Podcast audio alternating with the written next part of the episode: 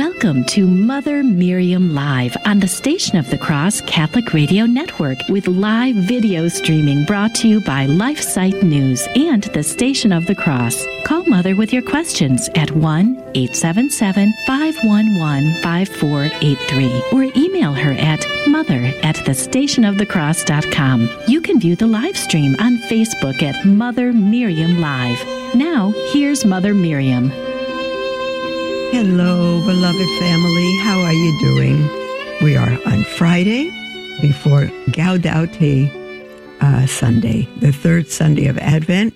Our journey is halfway through to the coming of our blessed Savior um, uh, at Christmas Eve. It's so, so beautiful. And this, uh, tomorrow, actually, the 16th, begins uh, if you if you do a Christmas novena. It starts tomorrow, and the O ad O antiphons, which include the novena, or I should say, the novena includes the O antiphons, uh, begin on Sunday and end on Christmas Eve. It's so beautiful to take your family through that, dear ones. So if you have been busy shopping and decorating and doing all of that, which is not the spirit of Advent, but if you've got gotten caught up in that for whatever reason, um, now is a time for you to take your family and your children through a time of prayer, fasting. It doesn't have to be a big thing. Everyone could give up. It doesn't mean going hungry. Uh, you could give up desserts between now and Christmas Eve, or um, uh, something like that, or, or give take the money that you would spend on dessert as a family and pool it together and give it to the poor. You could spend these two weeks of Advent truly, truly rich and really um, uh, appreciate Christmas when it comes more deeply than ever before. I know in most cases, so much is done with parties and decorating and everything before Christmas that Christmas Day, Christmas Eve is exciting, but then blah, after it's over, or after you visit the family Christmas week and it's over. Um, but the fact is, it just begins on Christmas Eve. It just begins, and it's not over till Candlemas on February 2nd. If you would live, if we would all live our Catholic faith the way the Church has given it to us, we would change the world.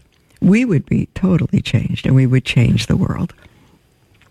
So continuing with Dom Guéranger's um, The Mystery of Advent, written in the 1800s, he said this then is the threefold mystery of Advent. The liturgical forms in which it is embodied are of two kinds. The one consists of prayers, passages from the Bible, and similar formula, in all of which words themselves are employed to convey the sentiments which we've been explaining. The other consists of the external rites peculiar to this holy time, which by speaking to the outward senses complete the expressiveness of the chants and words. First of all, there is the number of the days of Advent. Forty was the number originally adopted by the Church, and it is still maintained in the Ambrosian liturgy and in the Eastern Church if at a later period the Church of Rome and those which follow her liturgy have changed the number of days, the same idea is expressed in the four weeks, which have been substituted for the 40 days.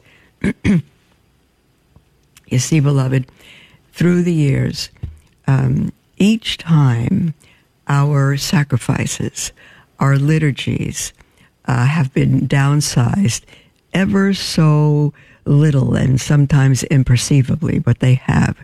We've been robbed of the faith. We've been robbed of the faith. I've been listening to Father James Mawdsley, a convert to the faith, um, and he is urging us to go back to the pre 55 um, liturgy for Holy Week, if not for everything. And I finally looked that up and what it was under Pope Pius V uh, who said that nothing was to ever be changed that he did. It's so beautiful. We have lost so much of our holy faith. It's just tragic.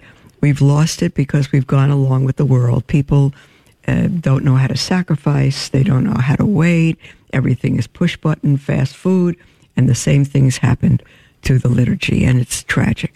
It's truly tragic. Um, uh, so, if and again, Advent from forty days to four weeks, which is twenty-eight days. Um, so we should, um, little by little, uh, parents, with your family, with your children, uh, if you don't have an Advent wreath, go ahead and get it now.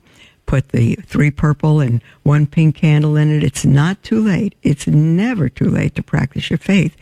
And for this coming Sunday, Gaudete Sunday, you would be lighting two purple candles and one rose candle. Candle, the rose for rejoicing that we're halfway through Advent, and then next Sunday is you'll light all four candles it, it doesn't matter that you haven't done it till now.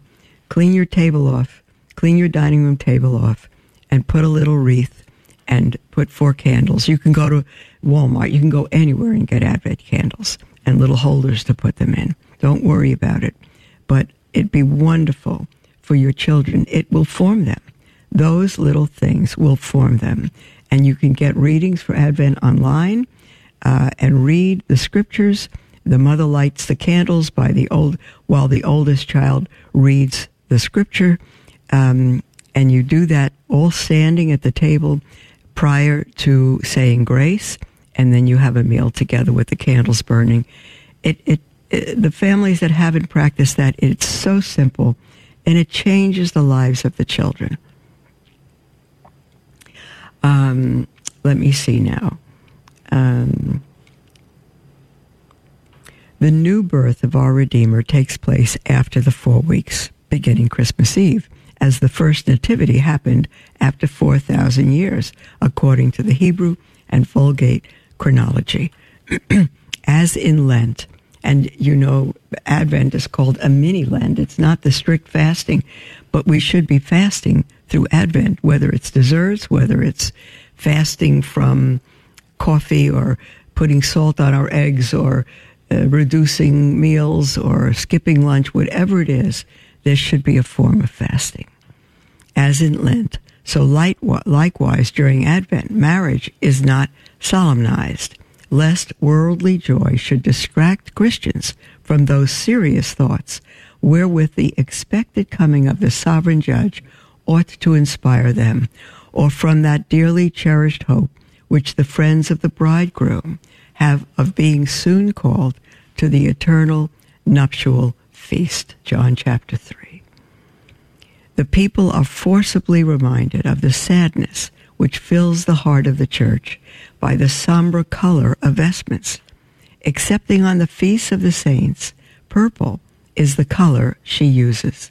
The deacon does not wear the dalmatic, nor the subdeacon the tunic. Now, the deacon and the subdeacon, this is speaking of the 1800s, prior to Vatican II, no new order of Mass, no Novus Ordo, none of that. This is the traditional Latin Mass. The morning, M O U R N I N G, the morning of the church shows how fully she unites herself with those true Israelites of old who, clothed in sackcloth and ashes, waited for the Messiah and bewailed Zion that she had not her beauty, and Judah that the scepter had been taken from him until he should come who was to be sent the expectation of nations. It also signifies the works of penance, whereby she prepares for the second coming, full as it is of sweetness and mystery, which is realized in the souls of men in proportion as they appropriate, and rather as they appreciate the tender love of that divine guest who has said, My delights are to be with the children of men. It expresses, thirdly, the desolation of this bride who yearns after her beloved, who is long a coming. Like the turtle dove, she moans her loneliness, longing for the voice which will say to her, Come from Libanus, my bride, come, thou shalt be crowned, thou hast wounded my heart. Her beloved is long a coming. If, if those of you who have received our Christmas newsletter, the cover has um, a, a Hebrew Torah on it with the scroll that predicts the coming of Messiah with its uh, scripture. And the, the hymn that we chose is Come Thou Long Awaited Jesus. Come Thou Long Awaited Jesus, come and set Thy people free. That is what Advent's about, and we sing it. The church also during Advent, excepting on the feasts of saints, suppresses the angelic canticle Gloria in excelsis Deo et in terra pa omnibus bone voluntatis. For this glorious uh, glory to God in the, in the highest, and peace to people on earth. For this glorious song was sung at Bethlehem over the crib of the divine babe. The tongues of the angels are not loosened yet. The Virgin has not yet brought forth her divine treasure. It is not yet time to sing. It is not even true to say, Glory be to God in the highest, and peace on earth to men of good will. oh, dear ones, there is the music for our first break. It always comes so quickly. We'll continue with this. We're almost at the end of Dom, Dom Guéranger's um, treatise on the mystery of Advent. We'll complete it when we come back. And after the second break, take your calls and your emails um, uh, with anything that's on your heart. The toll free number is 1 877 511 5483 or email at mother at thestationofthecross.com. And we'll be right back.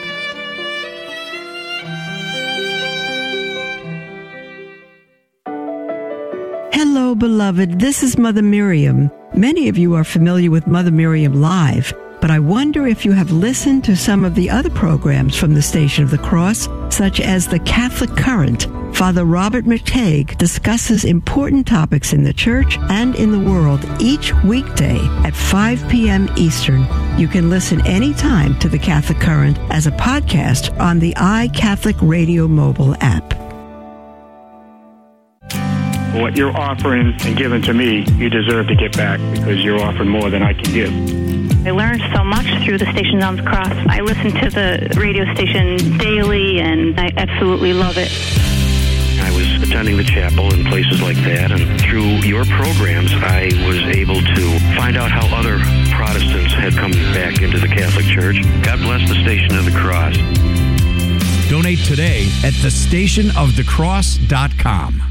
Here's the question for your non Catholic friend. At your church, there's probably some great music, enthusiastic clapping, and maybe even a shout or an amen. But where's the church wide act of contrition and the confessing of sins? Well, here's your three best friendship tools for Catholic evangelism. Number one, the Bible and the church. Psalm 47 does declare, shout unto God. It does say, clap your hands, all you people. But there's one more highly valuable physical expression strike the chest. What's that? Three times your fist strikes your chest for external admission that my sins were my fault. Secondly, order of the Mass. Within the first 60 seconds of a Mass, the congregation says together, through my fault, through my fault, through my most grievous fault. Each of those are followed by my firm strike upon my chest. And my take out of Luke 18 says, But the corrupt tax collector dared not even lift his eyes to heaven as he prayed, but beat upon his chest in sorrow. Proper order is confession before praise, sorrow before joy. And this makes sense. Why? Because remember what mom said dinner first, then dessert. So don't forget to strike. Find me online at Smarty Pants Catholic Evangelism.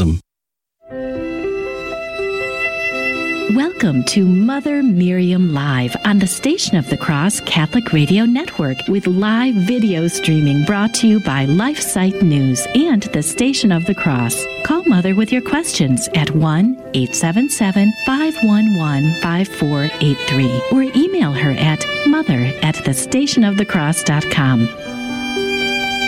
Welcome back, beloved, to Mother Miriam Live. I am she. I am live. I'm always so happy to tell you that.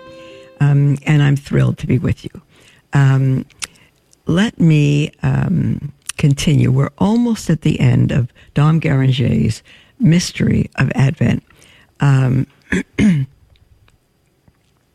okay, at the end of Mass, the deacon does not dismiss the assembly of the faithful by the words, um, ite missa est. He substitutes the ordinary greeting, benedicamus domino. Um, blessed be God, benedicamus Domino, as though the church feared to interrupt the prayers of the people, which would scarce be too long during these days of expectation. In the night office, the Holy Church also suspends on those same days the hymn of jubilation, Te Deum, Te Deum Laudamus.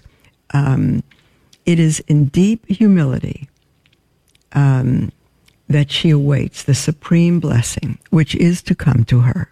And in the interval, she presumes only to ask and entreat and hope.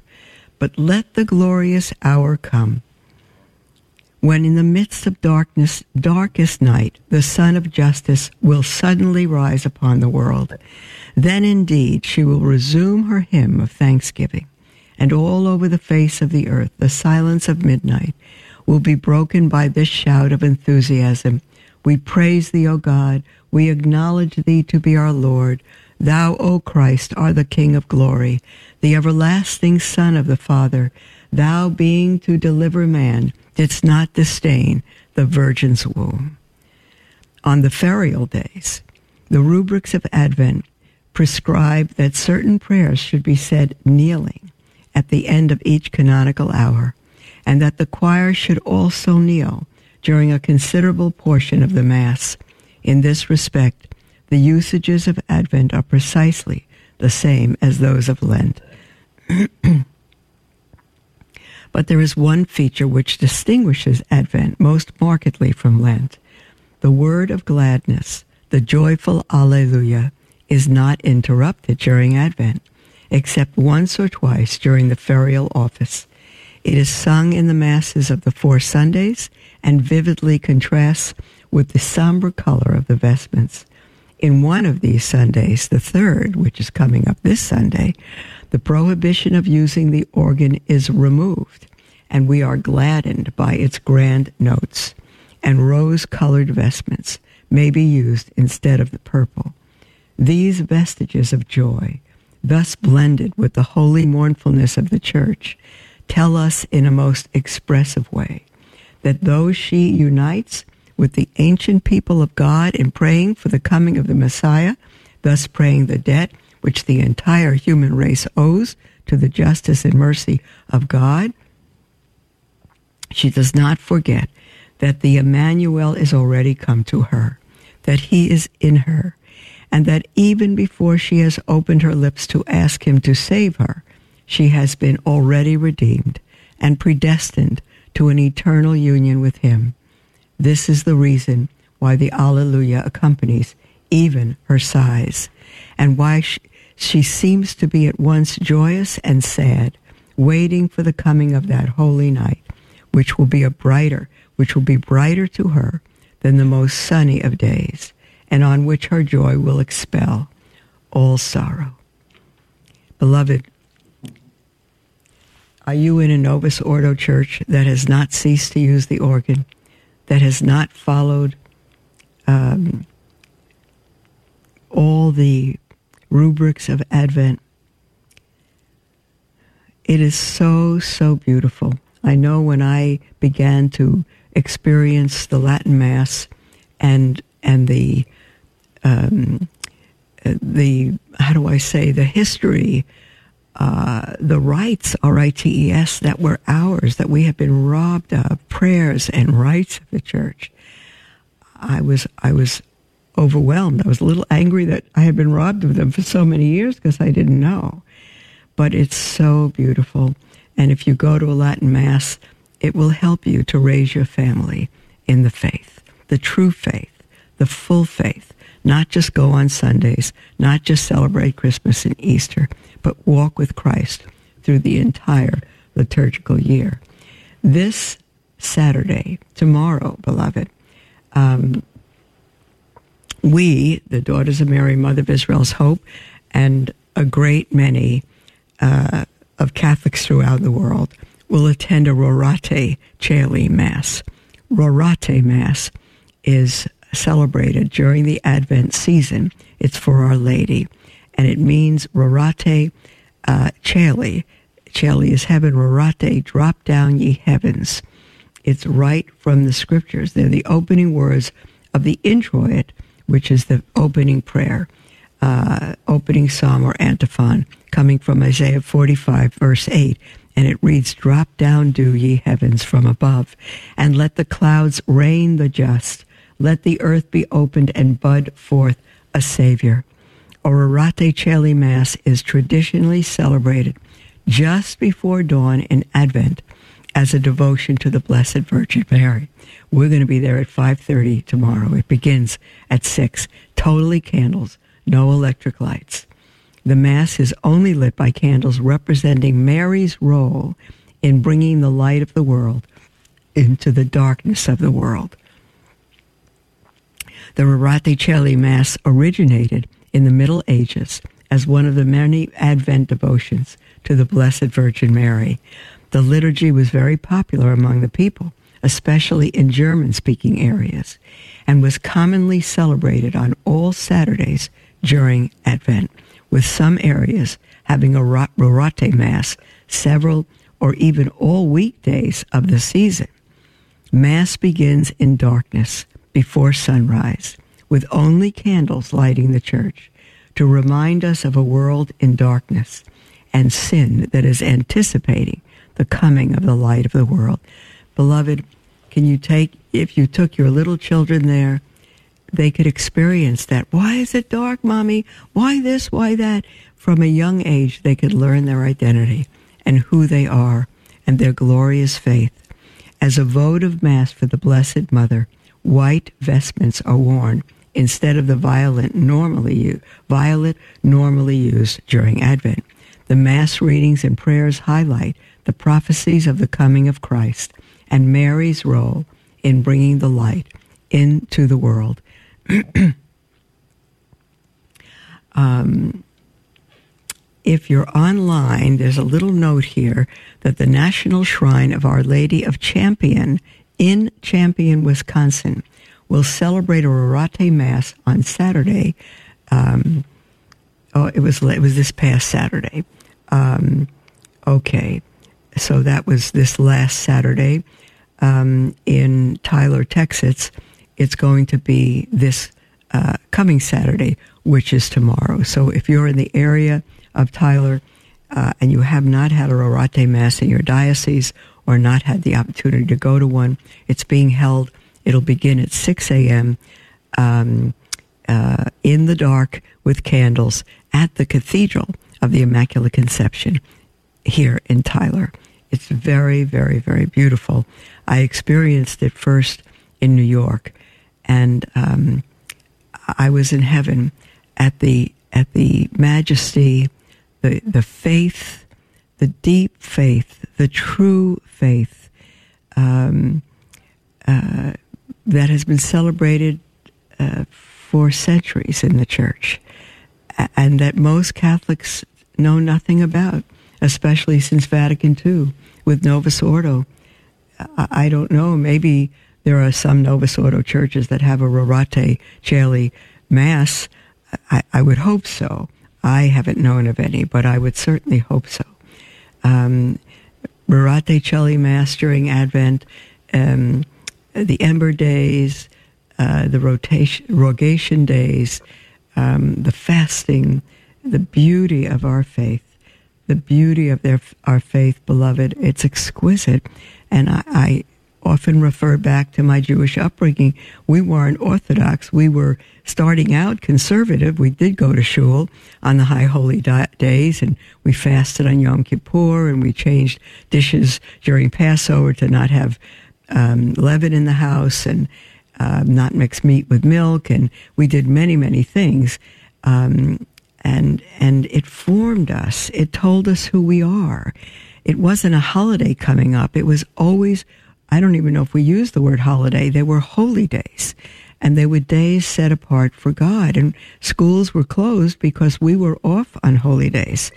Um, and the Jewish population was so large in Brooklyn that they, when we were out, the schools were closed, and all the non-Jewish children and families loved us because they got to have a day off school um, because of our holiday or holy days. Um, and we we we knew if it was before Passover or after Passover. Um, if it was coming up on the full feasts of Hanukkah, of Yom Kippur, of Rosh Hashanah, the head of the year, the Day of Atonement, the Feast of Dedication, um, the Tishri, all the beautiful feasts. We knew where we were at, and it was um, it was a liturgical year. And again, we weren't totally orthodox, so we didn't follow it as faithfully as as I now wish to follow the entire liturgical year of our Catholic faith, which is Judaism fulfilled in our Messiah, spread to the four corners of the earth. That's what the Catholic faith is. Um, but we knew who we were, and um, uh, holidays or holy days didn't interrupt our cycle. Christmas came and went, and and the world did its thing, but we knew who we were, and um, it, it was we were apart from the world, and we didn't dress like the world, and we didn't act like the world, and it wasn't a loss to us; it was a strength to us. If anything, in my heart, it was a loss to the rest of the world that they didn't have who we had. We, they didn't have what we had. We have. Why should I have been born from a, a Jewish mother's womb? Why should we have been flooded with such grace? We didn't do anything for it. It's it totally from God. Uh, I, I've never gotten over that. And, and now into the Catholic faith. Do I deserve the Catholic faith? Do I deserve knowing who the Messiah is? Do I deserve being able to receive him at Mass, his body, blood, soul, and divinity? Do I deserve being forgiven? Do I deserve any of it? No, I deserve hell. Mother, you don't deserve hell. Come on, you, you're living a good life. You're all that. People say, no, I deserve hell. Everybody deserves hell. There is none good. There is no one who hasn't sinned. We all deserve hell, beloved. Heaven is a free gift of God, a gift that we will never earn, that will never be good enough for. We could live a good life. Without the grace of God, we will spend eternity in hell. It is a gift, beloved, that we will never earn or deserve. But it's a gift that if we turn from and throw away, then we have refused the gift. A gift can be received or refused. If we refuse it, then we spend eternity in hell. If we receive it and live according to God's love and commandments and his requirements for our forgiveness in confession, then we are on our way to heaven.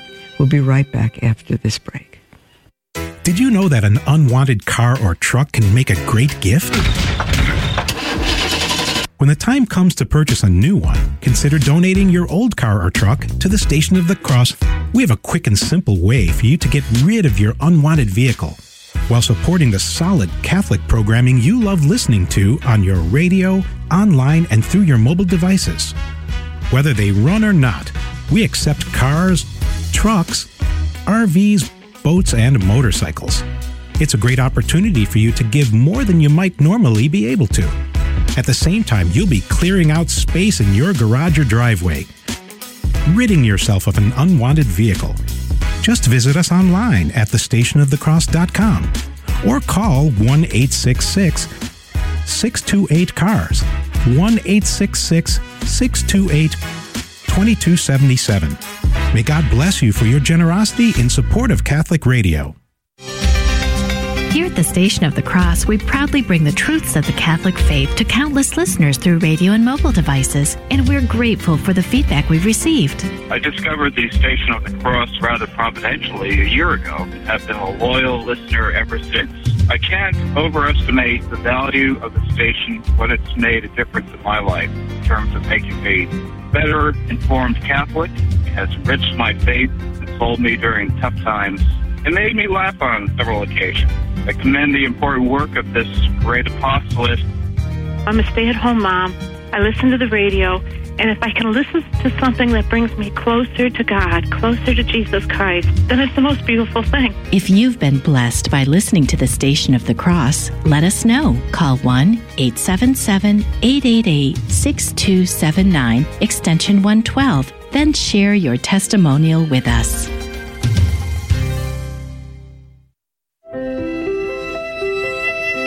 Welcome to Mother Miriam Live on the Station of the Cross Catholic Radio Network with live video streaming brought to you by LifeSite News and the Station of the Cross. Call Mother with your questions at 1 877 511 5483 or email her at mother at thestationofthecross.com. Welcome back, beloved, to Mother Miriam Live. Um, we are live and our phones are open, and you're welcome to call in with anything at all on your heart. Not what we're speaking about, but the heart of the matter is the matter of your heart. And the toll free number is 1 877 511 5483 or email at mother at thestationofthecross.com. We have an email from Will. Will says, Hello, Mother Miriam. A blessed Advent to you. Thank you, Will. I was wondering, what are your thoughts about Christmas music?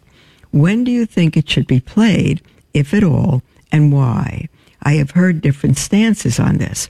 Well, Will, um, of course it should be played. Christmas is Catholic. It's our holiday. It's the birth of Messiah. My goodness. Of course we should pray it, play it. I don't think uh, Frosty the Snowman and Jingle Bells is going to help our children grow up uh, into uh, good Catholic children. But you can go online or buy music, however you get your music, and just search for traditional Catholic Christmas music. That's it. Not just Christmas hymns or Christian, but traditional Catholic Christmas hymns. Traditional Catholic Christmas hymns. I just took a look on YouTube. They're endless. We play hours of them here. Traditional Catholic Christmas hymns and you'll have beautiful, beautiful music uh, for your family and children. So I suggest that. And when it should be played from Christmas Eve on, from Christmas Eve right through to February 2nd, because that's the Christmas season. Um, prior to Christmas Eve during Advent, you can play Advent music such as O Come, O Come, Emmanuel, Come, Thou Long Awaited Jesus, uh, come, come, Divine Messiah. Very beautiful beautiful hymns for Advent. Um, many of you know the um, sisters of um, the Benedictines of Mary, Queen of the Apostles. They're located in Ephesus. Um, the, it's the Priory of Ephesus in Gower, Missouri. Many of you know them because uh, they became an abbey a couple of years ago. And um, this past year, their foundress, um, Sister Wilhelmina, uh, was found incorrupt. Um, we, uh, my sisters and I, were at her funeral over four years ago, and this year the sisters went to exhume her body and transfer whatever remains to their crypt. And when they uncovered her, they found her completely intact. Um, not her, her, uh, the entire coffin was shredded around her, deteriorated, bugs and all that but not a thread of her habit was touched, completely intact. And so um, it's become a very famous place.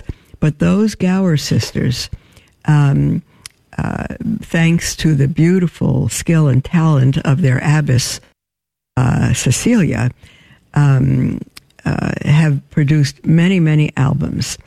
And if you go on YouTube or other places, you can uh, put put in um, Benedictines of Gower or uh, of Ephesus and type in Advent music, and you will bring up, they have a, a beautiful Advent album. You could purchase it from them or listen to individual songs on the internet.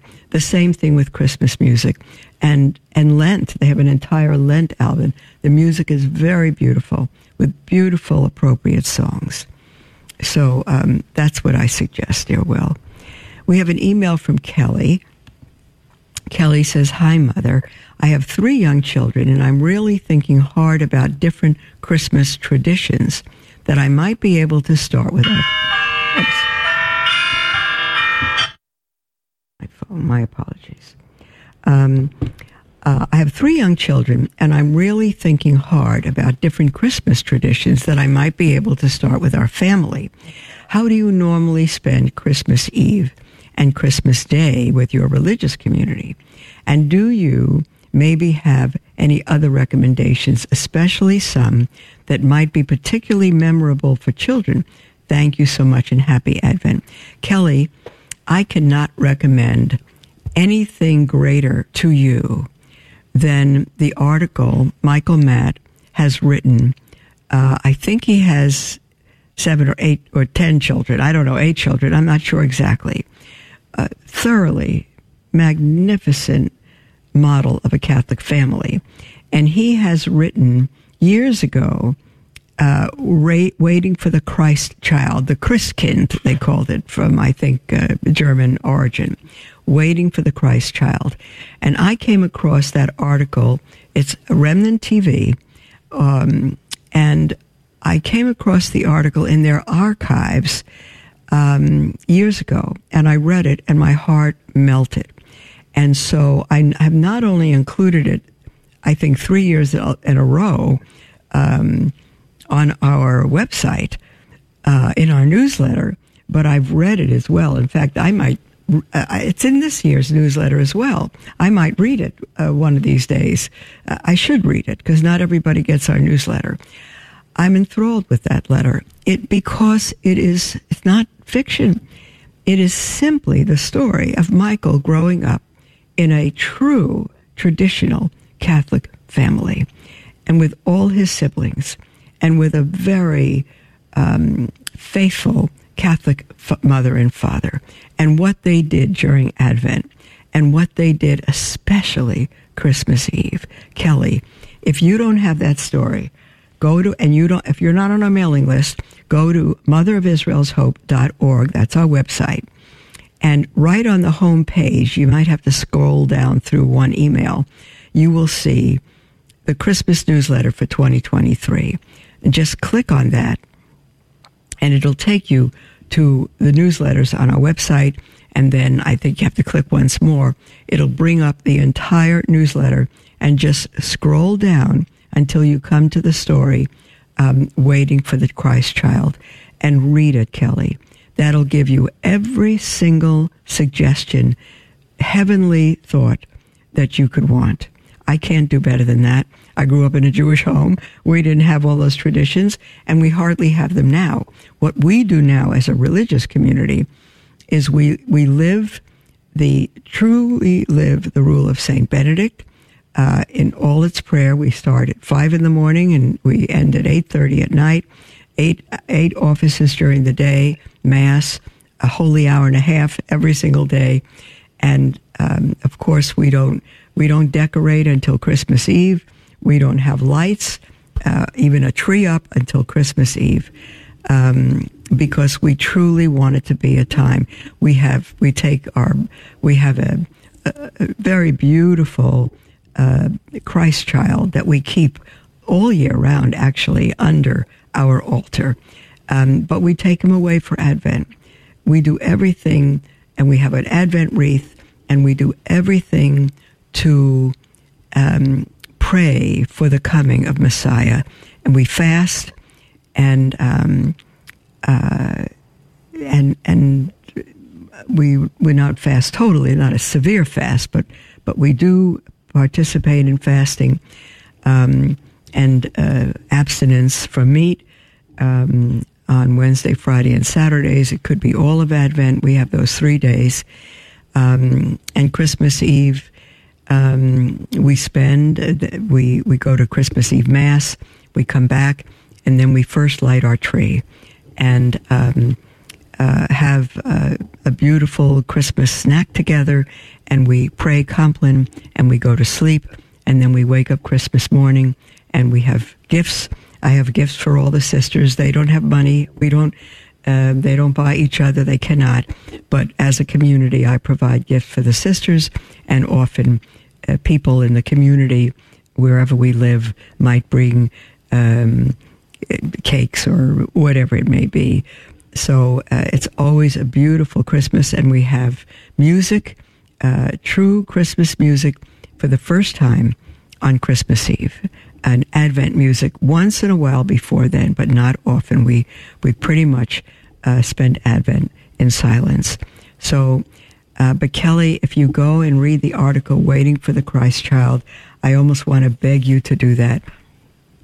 You'll see how um, Michael Matt's family, uh, they made a little manger um, out of wood, a homemade manger, and they had a lot of straw, and the manger was empty. And all through Advent, every time one of them, particularly the children, did a good deed, whatever it was, they would take straw, a piece of straw, and put it in the manger. And the hope was that by Christmas, the manger would be so full and fluffy, it would be a wonderful bed for the Christ child. It's a beautiful, beautiful um, tradition. I'm ch- telling it to you, I have chills. I've never found anything more beautiful than that true to life account of how the Matt family spent Christmas and how they passed it on to their children, and their children are now doing it with the grandchildren. And I can't imagine that Matt family tradition will ever be stopped. It's truly beautiful. Okay. We have an email from Paul who says, Hello, Mother Miriam. I think about you often and you are always in my prayers. Thank you so much, Paul. He says, How are things going with the bishop transition in your diocese? Have you been able to meet the interim bishop yet? Do you have any idea where things stand with Bishop Strickland? Well, if I answer in order, um, so far, there's, uh, as far as the bishop transition, have you been able to meet the interim bishop? Um, he's not an interim bishop, but he's a bishop who's an interim administrator, and I'm pretty sure that's what you meant. No, I've not met him. I don't know that I will. It's not my plan. It's it's totally up to God. Um, I know that he's been here and worked with some people. Um, he's a good bishop, Bishop Joe Vasquez from Austin. Um, so so far, I haven't heard anything about a new bishop. Um, the entire diocese is still uh, sick emotionally. Um, that Bishop Strickland was removed, and for no reason, and no proper um, um, process or anything else. But we uh, believe with Bishop Strickland that the Pope has the power to do what he wills, and so. Uh, he had the power to appoint Bishop Strickland, although I think Pope Benedict appointed him, and he has the power to remove him. So we we leave it in God's hands.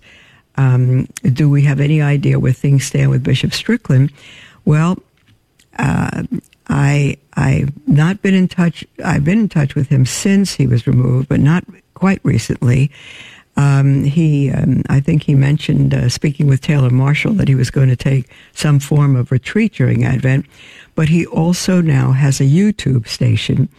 And I saw yesterday his message that he really, as a bishop, his heart is to support priests.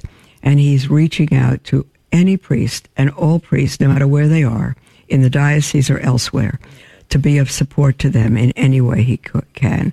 So he continues um, his plan is to continue to teach the truth, the true deposit of faith, and to support as many of the faithful as he can, and particularly bishops. That's everything I know, and that's, I think, everything Bishop Strickland has said. Okay, we have an email from somebody who writes in anonymously and says, Can you suggest any topics where Catholics and Protestants can reach common ground? I have a few Protestant friends who are curious about the Catholic faith. And I notice that things tend to resonate with them better when they realize that we actually agree on a lot of things. Thank you, Mother. I'm going to say uh,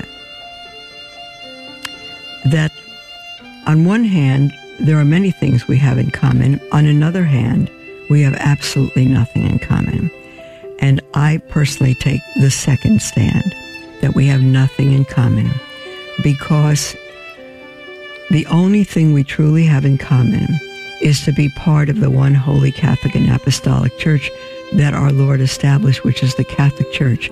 To be outside of that church, you have remnants of the faith, but nothing in common because nothing you believe is within the context of the church Christ established. You're outside the church, and so nothing can be truly in common. I'll continue this as soon as we come back from the break. Don't go away.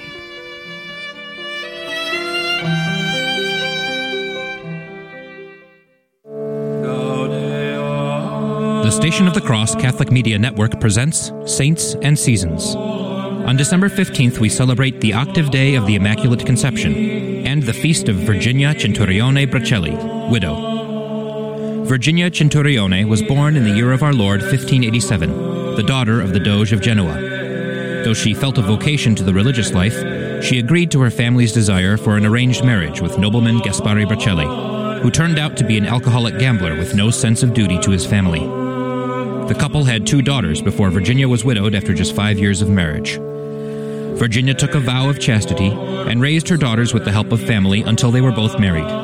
Then she devoted the rest of her life to prayer and charity, building a home for the needy that soon developed into a congregation of women religious, still existing today as the Sisters of Our Lady of Refuge in Mount Calvary. Though she attempted to resign from administrative tasks and serve only as a humble sister, she was eventually called back to her position to continue dealing with noble patrons and benefactors. She passed away at the age of 64 in the year of our Lord 1651 and was canonized over 350 years later. Her body is incorrupt even now. Also honored on this day are Saint Valerian, Saint Maximinus, and many other martyrs, confessors, and holy virgins. For more about the saints and seasons of the Catholic Church, visit thestationofthecross.com forward slash saints and seasons.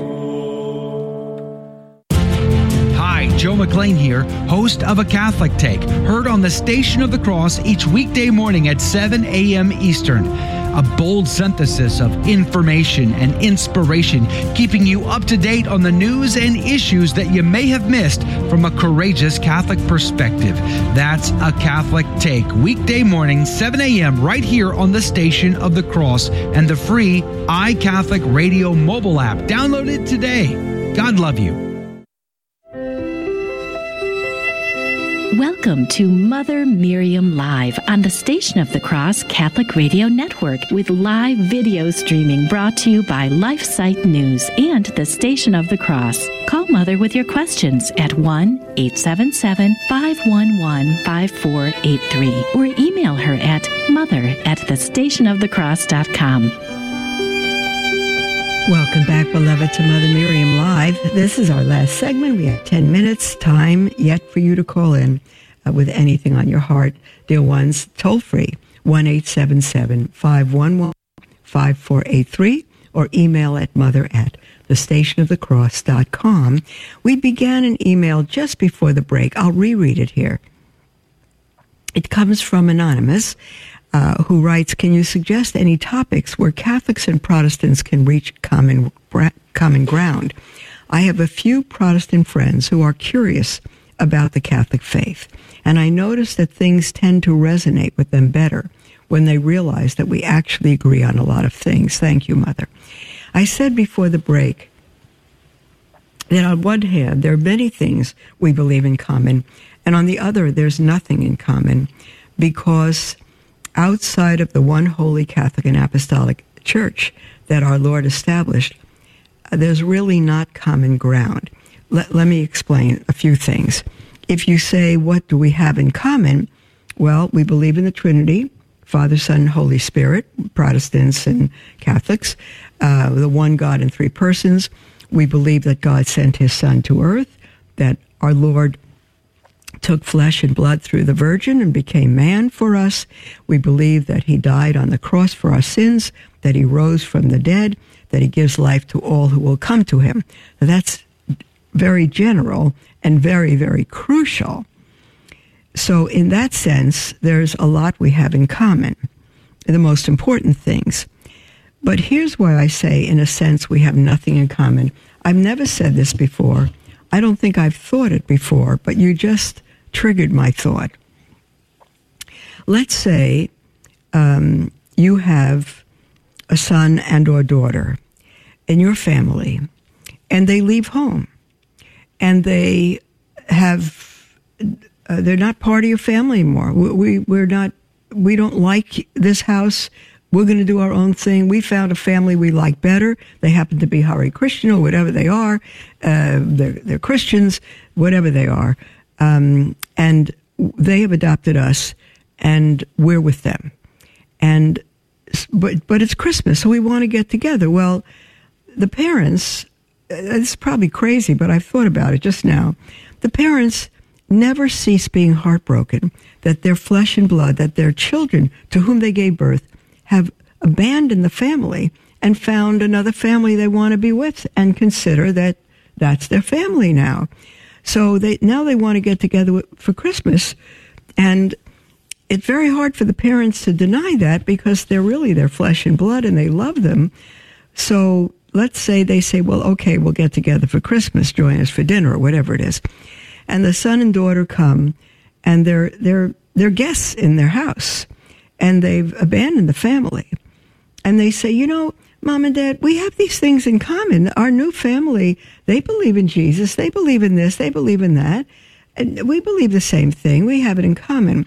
Well, the parents can acknowledge intellectually that issue, but their hearts are broken. And they'll say, we have nothing in common. You have left your family. Anything else is not the family that you came into. And we could say that of the Catholic Church. The Catholic Church is the church our Lord established, the church for which he gave his life, not an invisible body of believers, but a hierarchy, Judaism, with a hierarchy of liturgy and of, of food and of, of authority and government, all of that. Just as the Jews had, our Lord, uh, the word kahal, Q A H A L in the Old Testament meant the people of God, the called out ones. And in the Greek of the New Testament, the Koine Greek of that time, uh, the word is ecclesia. It means called out ones. And God took what was his uh, plan in the old covenant with his people Israel and made it in the new covenant. Uh, that's why uh, St. Peter says in his letters, You are a chosen race, a holy people, set apart for God, a people for his own name. Peter quoted Moses uh, in Exodus 19. You now are the people of God, uh, not just uh, Israel, but everybody that's been grafted into Israel. Uh, Hebrews uh, chapters 9 through 11. You who have been grafted onto the root, which is Israel. Um, you are God's people. You are now a chosen people. You now are a called out people with a hierarchy, with a priesthood. Uh, all, all of you are part of the common priesthood. Um, but your leaders, your hierarchy, just as in the old covenant, are the ministerial priesthood. God never did away with the priesthood. He never did away with the priesthood. He's our high priest and he has appointed uh, priests under him to lead the faithful, just as in the Old Testament, um, the Old Covenant. And so uh, you can sit around with Catholics and say, no, um, you left, you left your family. You followed Martin Luther, or you followed Zwingli, or, or uh, I don't know, uh, Calvin, or, or earlier. Um, in the church, the splits. And you could say we retained this, we retained that, but you did not. Because to retain anything outside the church is to lose your mother and father, is to lose your home in the context of your home. So, for example, Protestants believe that God forgives sins, and they're absolutely right. But God forgives sins can he forgive sins uh, without a priest? He can, but he's given us the priesthood um, uh, to that we would confess to him through the instrumentality of his holy priests. And so Protestants say, I confess to God. And if we confess our sins, First John 1 9, he's faithful to forgive us and cleanse us from all sin. That's true. But we are to confess our sins to a priest, beloved. Um, um, can we confess them directly to God and will He forgive us? Yes. Must we go to a priest? For venial sins, no. For mortal sins, absolutely yes. So you say, we forgive. And the other thing is, if you simply say, God, I'm sorry, and it's a venial sin, will He forgive you? If your heart is true and you're repentant, yes. But you will miss out on the grace of penance. The, the penance God gives us to repair the damage that our sin has done. And we do that penance, we don't work out our salvation by doing penance. We do penance because we have been forgiven. Now, if we don't do penance, it affects our forgiveness because we are given that to do. We need to obey it.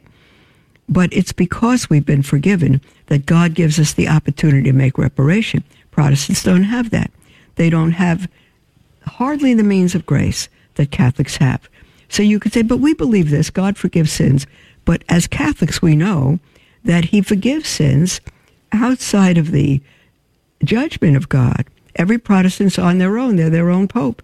When we go to the confessional, it's the judgment of God, not of a man in clerics but it's God who speaks through that priest to forgive us, to absolve us, to give us penance.